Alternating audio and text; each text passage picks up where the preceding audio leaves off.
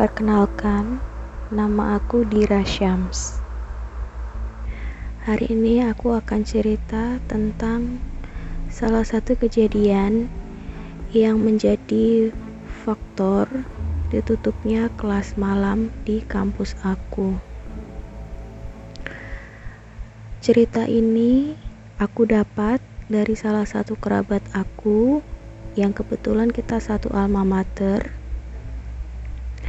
cuman jarak antara angkatan dia dan angkatan aku itu cukup jauh lebih dari 10 tahun. Jadi kurang lebih cerita ini terjadi di tahun 2005 di tahun 2005 kampus aku masih belum terlalu berkembang. Jadi hanya ada beberapa gedung perkuliahan. Dan khusus untuk kelas malam perkuliahan itu diadakan di gedung B yang mana sampai sekarang gedung itu pun masih ada dan masih digunakan untuk kegiatan perkuliahan.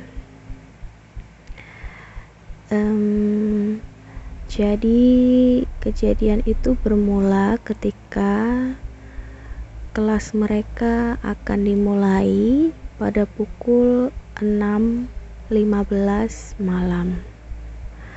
Namun, saat itu dosennya tidak kunjung datang.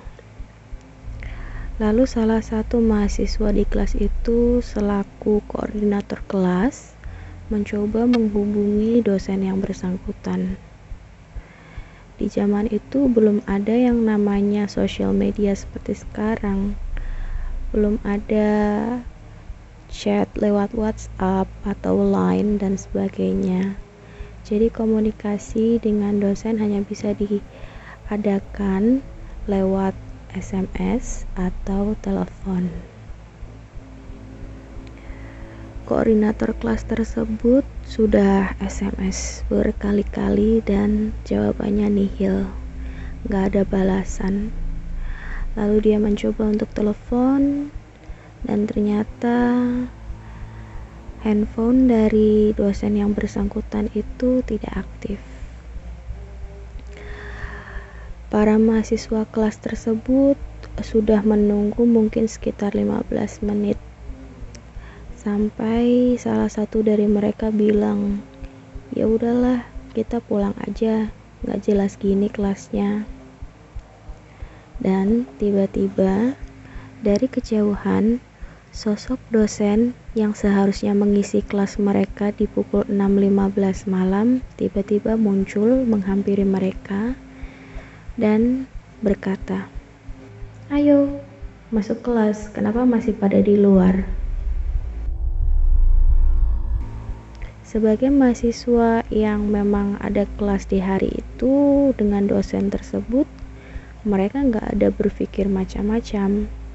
Jadi ya mereka masuk kelas aja seperti biasa. Nah kebetulan pada saat itu um, kuliah yang mereka dapatkan itu tidak terlalu kritis maksudnya saat itu si dosen ini hanya memberikan beberapa latihan reading dan membiarkan mahasiswa-mahasiswa ini untuk mengerjakan soal-soal tersebut. Semuanya berjalan lancar seperti seharusnya sebuah kelas sampai ketika si koordinator kelas tiba-tiba mendapatkan SMS dari nomor dosen yang mengampu kelas mereka saat itu. SMS tersebut berisi bahwa si dosen yang seharusnya mengampu kelas tersebut tidak bisa memberikan kelas di hari itu karena ada kepentingan yang sangat mendadak untuk keluar kota. Sebagai koordinator kelas, dia merasa sangat apa ini mimpi? Kalau dosennya pergi keluar kota, lalu siapa yang ada di depan dan duduk di bangku dosen tersebut?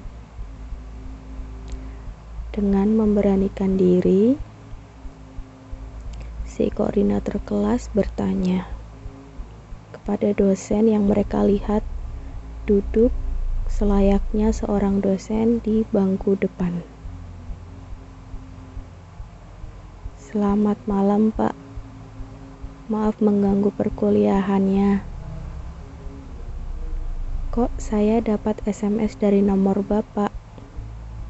yang bilang katanya Bapak ada di luar kota.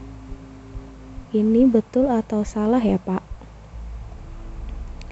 Dan tebak apa yang terjadi selanjutnya. Muka dari si dosen ini ekspresinya berubah 180 derajat. Tiba-tiba mukanya menjadi pucat pasi dengan tatapan kosong dan suara berat dosen yang ada di depan kelas tersebut berkata, Memangnya kalian tidak sadar saya ini siapa? Seluruh kelas hanya bisa berdiam diri mungkin tidak lebih dari satu menit. Lalu karena suasananya sangat tidak kondusif, maka mereka langsung berhamburan keluar kelas dan sosok dosen tersebut tertawa.